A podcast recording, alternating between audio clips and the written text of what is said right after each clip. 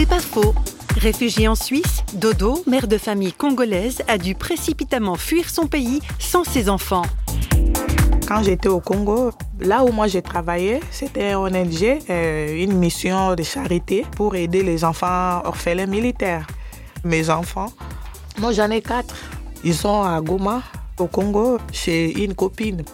Puisque quand j'ai travaillé, mes enfants allaient toujours chez ma copine là. C'est là où ils restaient toute la journée. Ma copine faisait à manger. C'était vraiment la famille pour moi. Elle prenait bien soin de mes enfants. Donc, euh, dès euh, que je suis arrivée en Suisse, mes enfants, euh, je suis en contact avec eux. Ça se passe pas vraiment comme il faut. Vous savez, les enfants sans maman, c'est pas du tout facile. C'est pas faux, vous a été proposé par Parole.fm.